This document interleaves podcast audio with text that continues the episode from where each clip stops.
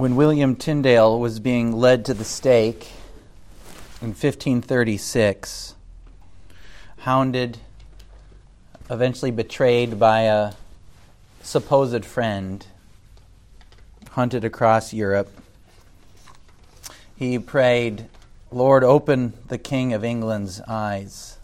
The King of England, of course, was pursuing Tyndale because Tyndale was illegally translating Scripture into the English language, the vulgar tongue of the English language. In being burned at the stake, Tyndale followed in a long line of many, going all the way back to the disciples, to Christ himself, and to the prophets before them, for being spokesman for the Word of God. And the world, the flesh, and the devil all hate truth and hate God's people and are set against the anointed one and the people of God. As we come to Psalm 3 today, the first psalm that flows out of the introductory psalms of Psalm 1 and 2, we find the theme of Psalm 2 being fleshed out in living color. Psalm 3 is the first illustration of the wicked plots described in Psalm 2. Remember in Psalm 2, it talks about how the, the wicked plot or meditate, that same word used in Psalm 1, meditate on the destruction of the anointed one, of God's anointed one. And now, here in Psalm 3, in this first psalm that flows after the introduction, we find this theme. It's a theme that speaks of fear, of rest, and of God who is the jawbreaker. I use this, this phrase, jawbreaker, coming from what we read about in verses in verse 7 that God will crush the bones, the teeth, the jaw of the wicked. So growing up, we had these things called jawbreakers, which was this like big hard candy, and you could break your teeth. That's not the kind of jawbreaker we're talking about today. We're talking about the one who will, with his with a blow, crush the jaw of the wicked, neutralize them. And what we find in Psalm three, in the midst of this theme of fear, of faith, of hope of the wicked plotting against the people of God, and specifically David here, is that we can sleep deeply in God's providence. We can rest in the jawbreaker because we have a bodyguard, we have a defender who will always be there for God's people. So David writes, as we find as we as we come to Psalm three, in memory of the of an experience of Absalom, his own son, seeking to kill him. So the first psalm of David actually features the treachery of his own son, seeking his death. And now David is writing in reflection on that experience, Psalm 3. And it's interesting in the composition of the Psalter that this is the first psalm of David that we're given after the introductory, the theme of treachery. And what should we do in light of God's people? How should we think about the treachery and the treason and the hatred that the world will show God's people as the world has shown and as will continue to show till our Lord returns? Like I said, we'll see how God breaks the jaw of the wicked and how we can rest in God's sovereign protection. And therefore, we have no need to fear. Psalm 3, before we get into it, just speaking of the structure, is in the form of a chiasm, again, this envelope structure. So we have five sections in Psalm 3, and the first deals with salvation, the second deals with prayer, the third, or the peak of the chiasm, deals with rest, and then moves back to prayer and then to salvation. So salvation, prayer, rest, prayer, salvation. Okay. And I won't explicitly draw this chiastic structure out again, so you can just make note of it now if you like. Salvation, prayer, rest, prayer salvation. The emphasis is going to be on rest. In the midst of this treachery and wickedness, David finds rest, and it's a rest that we can find as well.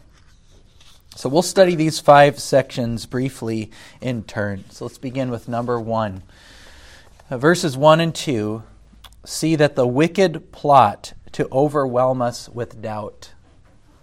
The wicked plot to overwhelm us with doubt. The chief plot of the wicked is to make us doubt God's saving love and power, to make us doubt what we believe and doubt that God will really forgive. Maybe doubt that God's even there at all. That is the chief plot of the wicked to make us doubt. Even as the devil in the garden caused Adam and Eve to doubt in God's promise to them. David writes in verses 1 and 2 O Lord, how many are my foes? Many are rising against me. Many are saying of my soul, there is no salvation for him in God. You know, in other words, many are saying, of my person, there is no salvation for him in God. We are told that uh, in uh, verse 1 that this psalm and the title is about Absalom's treachery when David fled from Absalom. And so the title uh, calls us to remember that story that we read about in 2 Samuel, verses all the way back in 13 uh, in the chapters that follow after. Remember uh, Amnon and Tamar and uh, how Absalom's sister Tamar was raped. And Absalom was furious that David didn't do more to deal with it. And flowing out of that bitterness grew this jealousy and this hatred that led eventually to treachery, where Absalom sought to kill his own father and to take over the kingdom. One of the ways that he did that was by befriending those around David and those in the city. And he began to judge their cases rather than David. And we're told in 2 Samuel 15 6 that Absalom stole the hearts of the men of Israel. So Absalom came in as a nice guy seeking to help the people of Israel, but his plan was to steal the hearts of the people away from his own father. As David needs to flee the city as Absalom kicks off this rebellion, he's fleeing, and not only does Absalom steal the heart of the people, but Shimei curses David on his way out. So now David is not just experiencing the treachery of a son, but Shimei from the tribe of Benjamin, related to Saul, is cursing David on the way out, saying, Get out, get out, you man of blood, worthless man.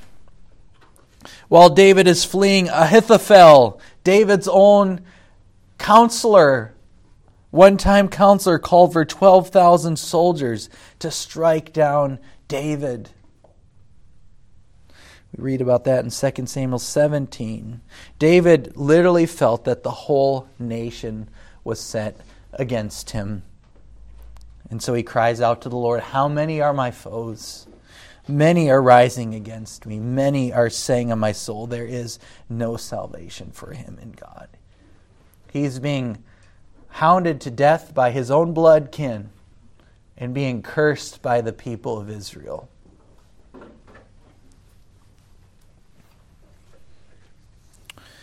You know, as we reflect on David's experience, which I think is also given for us, it's amazing how the kingdom of darkness wars against the church. How many are our foes? How many are our foes? The world, the flesh, and the devil all militate against us as the people of God.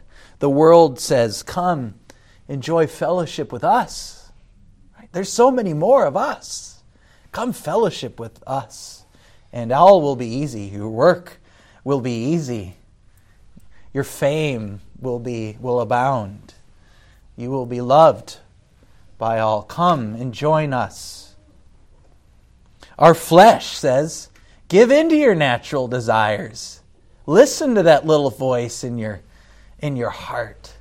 Sin is so good. Enjoy it. Do what you feel like doing. And the devil says, as he did to Jesus, I can give you more than God. I'll give you all the kingdoms of this earth. I can give you more pleasures than God. Come into my kingdom, and I'll give you your deepest heart's desires.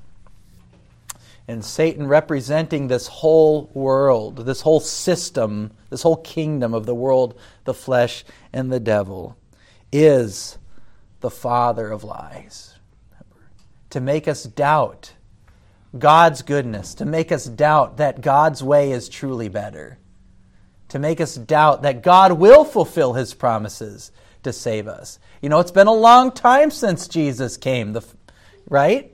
It's been a long time. Is this all a fairy tale? Are we wasting our time coming and gathering on the Lord's Day together? Surely there's better things we could be doing. That's what the father of lies who works through the world and the flesh, whispers in our ears to dupe us, to make us question the goodness of God and the coming salvation. Nicholas, uh, our brother, uh, isn't here this morning. I think he's on some more ministerial duties with his schooling, but uh, I didn't ask him, but I think he'd be okay with sharing this illustration of his when when Nicholas was an atheist before he became a Christian, he he took pride and joy in deconverting Christians. So him and his friend would go around and try to get Christians to stop believing in God. You know, that was what our brother, who God mercifully saved, used to do. And that's the whole system, isn't it? the advertisements you see that seem nebulous on TV, the banners, the parades, the things celebrated in academia and in the workplace, they're all subtly eroding the foundation of Christ.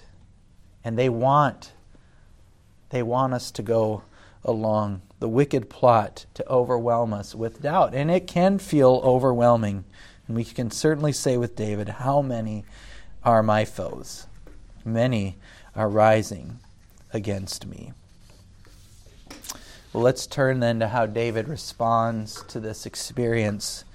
And our second point see that God is our shield when we call on Him.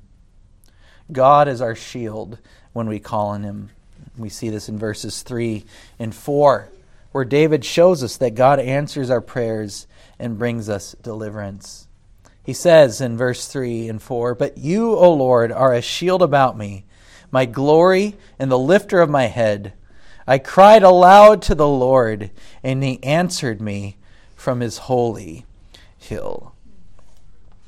In verses 3 and 4, knowing that this is about Absalom and David, we read and understand that David is speaking about how God crushed Absalom's rebellion.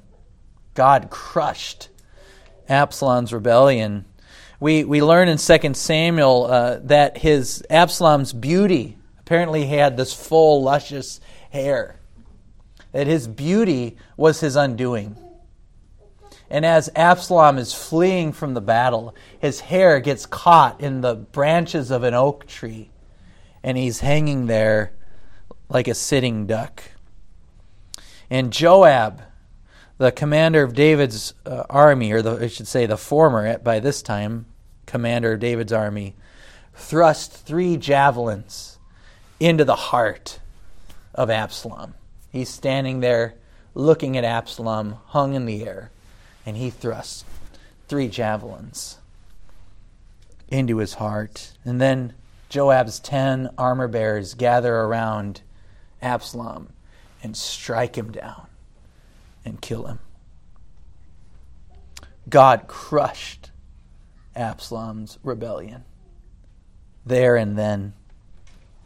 Then afterwards, the men of Judah call King David to return to Jerusalem. In res- response to this event, in hindsight, David writes in this psalm God is a shield about me, my glory, and the lifter of my head. God heard David cry and answered from the heavenly Zion. He answered me from his holy hill. We see here that God is the, the lifter and the glorifier of his people. I think of when the saints are crying out under the altar in Revelation 6. We have this image of the prayers of God's people as the souls of the saints under the altar. This word picture in Revelation. And they're crying out, as David cried out, O sovereign Lord, holy and true, how long before you will judge and avenge our blood on those who dwell on the earth? And then they were give, each given a white robe and told to rest a little longer until the number of their fellow servants and their brothers should be complete, who were to be killed as they themselves had been. The reality is, is that many times God's people die and get killed by wicked people in the here and now. But even in that, God is our shield. Even in that, God is our shield. Even for the souls of the martyrs, we share in the same promise that Paul talks about in Colossians 3 when Christ, who is your life, appears, then you also will appear with him in glory. Indeed, every Christian will be vindicated before the wicked on the day of judgment. And it will be seen in light of the lake of fire and the judgment to come, that God is our shield and that He's the lifter of our head. All the shame you experience in this world will be no more, and you will be vindicated in Christ before even your darkest and deepest enemy in this planet. You will share with Christ in glory. But you, O Lord, are a shield about me, my glory, and the lifter of my head. He hears the prayers of his saints as he sits in heavenly Zion and will protect us. Let's now look at the third part of this psalm and see that though the world be against us, we can rest without fear. Though the world be against us, we can rest without fear. The heart of this psalm deals with rest. And it's interesting that, as you will see next week when Gideon preaches Psalm 4, Psalm 4 is also about rest. That actually flowing out of Psalm 1 and 2 with the way things ought to be, and as Psalm 3 and 4 show the world is not the way it ought to be, it's interesting that the theme of rest is coupled together in Psalm 3 and 4. And in the center of this chiasm, we see David sleeping soundly while the heathens are pounding on the door, as it were. David says, I lay down and slept. I woke again, for the Lord sustained me. I will not be afraid of many thousands of people who have set themselves against me all around. As David flees he knows that there is an antidote to fear. There's an antidote to anxiety. Do you know what that is? It's a trust in God's sovereign, providential care. The way to sleep well at night, like a baby, is to trust in God's sovereign, providential care. And we see this worked out as David is fleeing the city while his, li- his life is in imminent peril. In 2 Samuel 15 25, we read Then the king said to Zadok, Carry the ark of God back into the city. If I find favor in the eyes of the Lord, he will bring me back and let me see both it and his dwelling place. But if he says, I have no pleasure in you, behold, here I am. Let him do to me what seems good. David had perfect peace, fleeing for his life, knowing that whatever happened to him was in God's hand. Right? Whatever happened to him was in God's hand. If I find favor in the eyes of the Lord, he says, he will bring me back and let me see both it and his dwelling place. But if he says, I have no pleasure in you, behold, here I am. Let it, him, that is God, do to me what seems good to him. David also rested in God's sovereign will as Shimei cursed him. Remember, those, those with David are like, Do you want me to kill him for cursing you? David says no. 2 Samuel 16:11 And David said to Abishai and to all his servants Behold my own son seeks my life. How much more now may this Benjaminite? Leave him alone and let him curse for the Lord has told him to do it. It may be that the Lord will look on the wrong done to me and that the Lord will repay me with good for his cursing today even while David, who does not deserve to be cursed, is being cursed, he acknowledges that God is causing it to happen for his own good. And so he can sleep in peace. He can rest in peace. David rested in God's sovereign will as he fled for his life from Absalom, and he rested in God's sovereign will as Shimei cursed him. Indeed, after David goes on, Shimei continues to curse and to stone him and to throw dirt on him. And David rests in God's sovereign will, saying, The Lord has told him to do it, so let him do it. How would your sleep change if, on the one hand, when calamity happens to you, whether you deserve it or not, you say, This is from the Lord and I will trust that He will bring good out of it. And on the other hand, you can say, whatever happens, it's in God's sovereign will.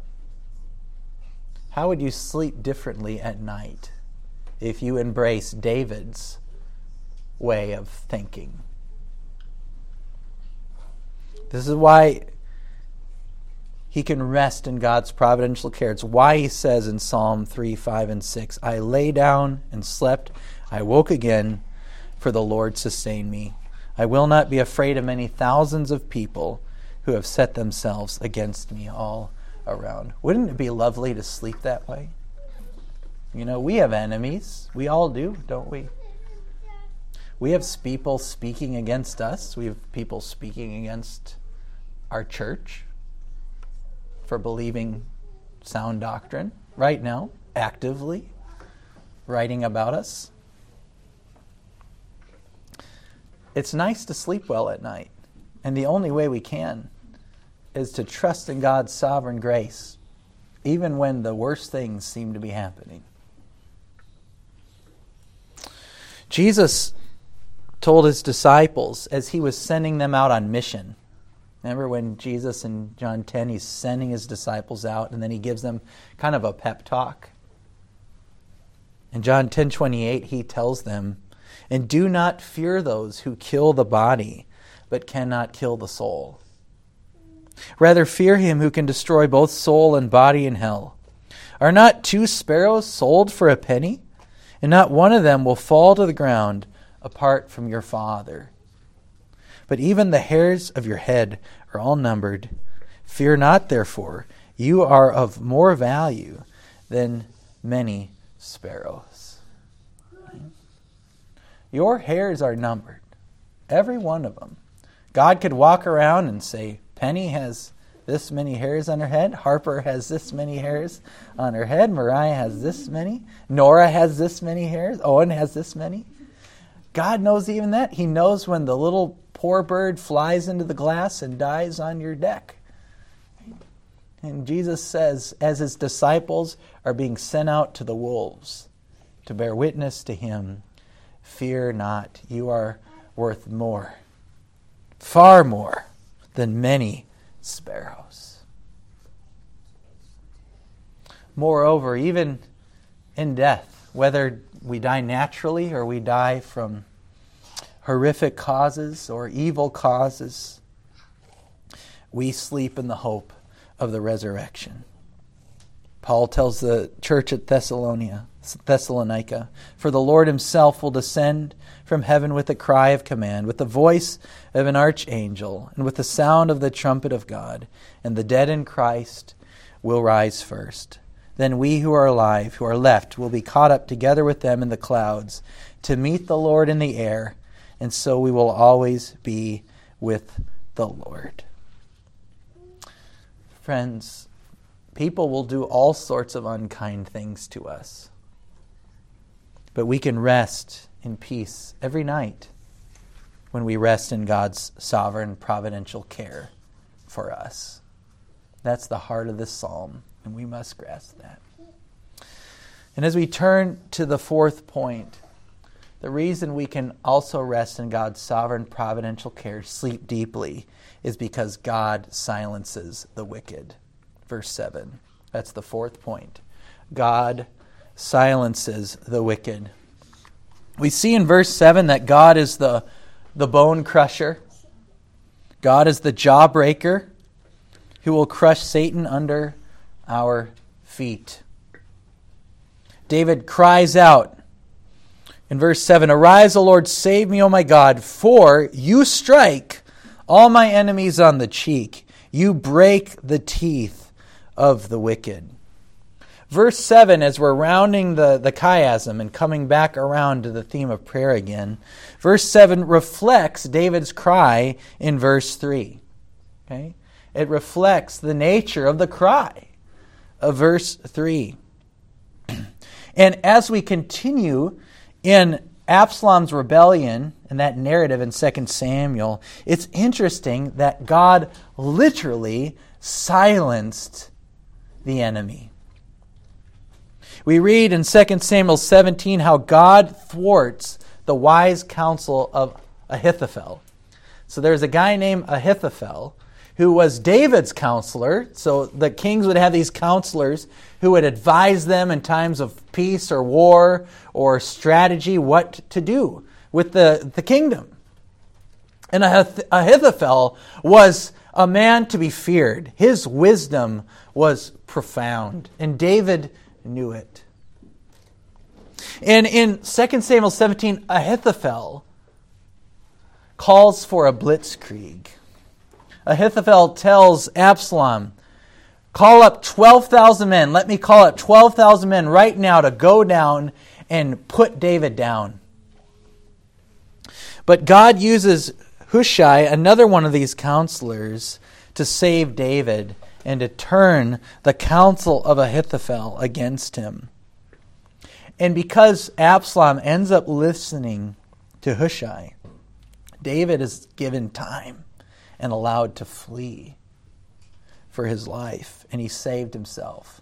Ahithophel, in his wisdom, knowing that his neck is going to be cut off or he'll be hung, he's going to be executed when David comes back into town, goes to his house, sets it in order, and hangs himself.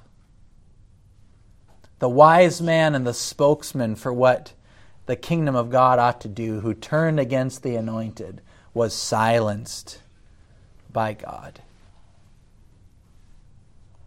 We read in 2 Samuel 17:23 when Ahithophel saw that his counsel was not followed he saddled his donkey and went off home to his own city he set his house in order and hanged himself and he died and was buried in the tomb of his father God is the jawbreaker the bone crusher, the enemy neutralizer, the destroyer of all evil. When David says to God, You strike all my enemies on the cheek, you break the teeth of the wicked, he's invoking the image of the predator who is neutralized when his teeth are crushed.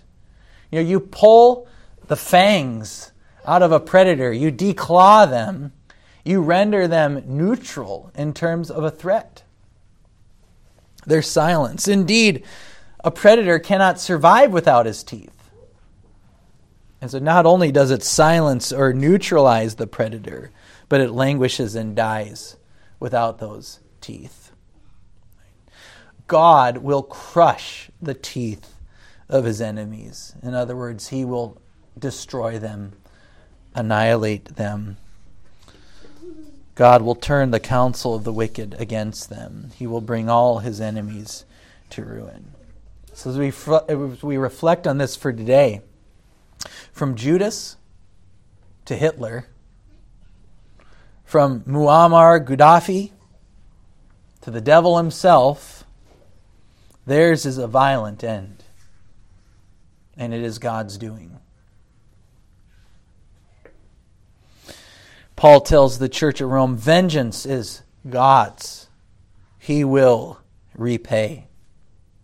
He tells the church at Rome, The God of peace will soon crush Satan under the feet of the church, under our feet. And with respect to Psalm 2 with Christ, we will crush our enemies with a rod of iron. And again, as Gideon showed us from Psalm 2 last week, that we will participate with Christ in the destruction of the enemies of God. We read in Revelation 2 To the one who conquers and who keeps my works until the end, to him I will give authority over the nations, and he will rule them with a rod of iron, as when earthen pots are broken in pieces, even as I myself have received authority from my Father. The people of faith will be the bone crushers with Christ on the last day. And the kingdom of darkness with all its inhabitants shall be thrown into the lake of fire. We read in Revelation 20:15, and if anyone's name was not found written in the book of life, he was thrown into the lake of fire. And I want to pause here just for a moment, and I hope that each one of us can rejoice in this. I hope that as we sing Psalm 3, we don't cringe when we get to, oh, that, that's the broken teeth part. We cringe. Because if we cannot rejoice in that, we do not have a true sense of goodness and justice. If we cannot rejoice in God as the bone crusher, the jawbreaker, we don't have a true sense of goodness and justice. Indeed, Someone who cringes at this may not, in fact, actually belong to God's people. Because God's people rejoice over the destruction of evil. Right? If, if our heart is so averse to singing about the destruction of evil, it may be we're actually part of that kingdom of evil, even if we're sitting in one of these chairs. because we see the saints rejoicing at the destruction of evil in Psalm 3, and we see the saints rejoicing in the destruction of evil in a place like Revelation 19. After this, I heard what seemed to be the loud voice of a great multitude in heaven, crying out, Hallelujah! Salvation and glory and power belong to our God, for his judgments are true and just, for he has judged the great prostitute, who corrupted the earth with her immorality and has avenged on her the blood of his servants. So, this is my fear for those who cringe when we sing a psalm like Psalm 3. We should long to see the enemy crushed to the ground. We ought to rejoice in it. The ground of true righteousness is God's justice. Right? The ground of true goodness is God's justice. Indeed, we can't even understand the gospel if we don't understand the justice of God. So we should pray with the psalmist break the teeth of the wicked. Break the teeth of the wicked. Now, that doesn't mean we shouldn't love our enemies and pray for those who curse us, because that's our call now. But we have every right and every obligation to pray that God would break the teeth of the wicked when we see evil lauded in culture and when we see fools rally against Christ and his church. Finally, then, the last point in Psalm 3c the blessing is ours, for salvation belongs to the Lord. The blessing is ours, for salvation belongs to the Lord. Psalm 3 ends with David interceding for the people of God, preaching and then petitioning. Preaching and petitioning. And he preaches to us that salvation belongs to the Lord. Your deliverance from every foe, the foe that haunts you from within and without. Deliverance is from the Lord. And then he turns to a petition for us and says to God, Your blessing be on your people. Your blessing be on your people. In David's function as king, he preaches the gospel, doesn't he? He preaches the good news. Salvation belongs to God. And in preaching the gospel, he petitions God for that gospel blessing to be on us. Likewise, our ultimate king and great high priest petitioned God for our protection too. So I had Gideon read John 17 to us for the scripture reading this morning. Remember what Jesus says in John 17 15. I do not ask, as he's speaking to the Father, that you take them out of the world, but that you keep them from the evil one. He's praying for protection from the wicked, from Satan himself. Father, I desire that they also, whom you have given me, may be with me where I am, to see my glory that you had given me, because you loved me before the foundation of the world. And it's interesting, and I guess Jesus can do this because not only is he man, he's also fully God. Jesus is going to answer his own prayer. Jesus will answer his own prayer. He will come again and bring about the kingdom, and the last enemy shall be destroyed. Remember what Paul says to the church at Corinth, 1 Corinthians 15 For as in Adam all die, so also in Christ shall be made alive, but each in its own order, Christ the firstfruits.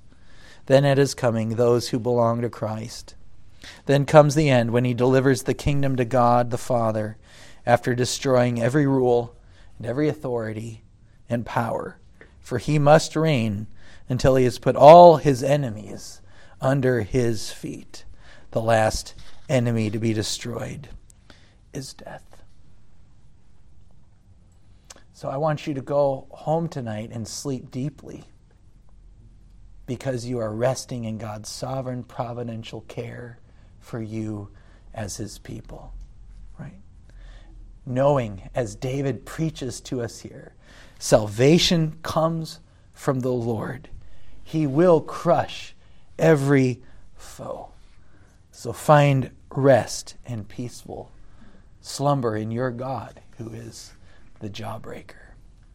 Let's pray.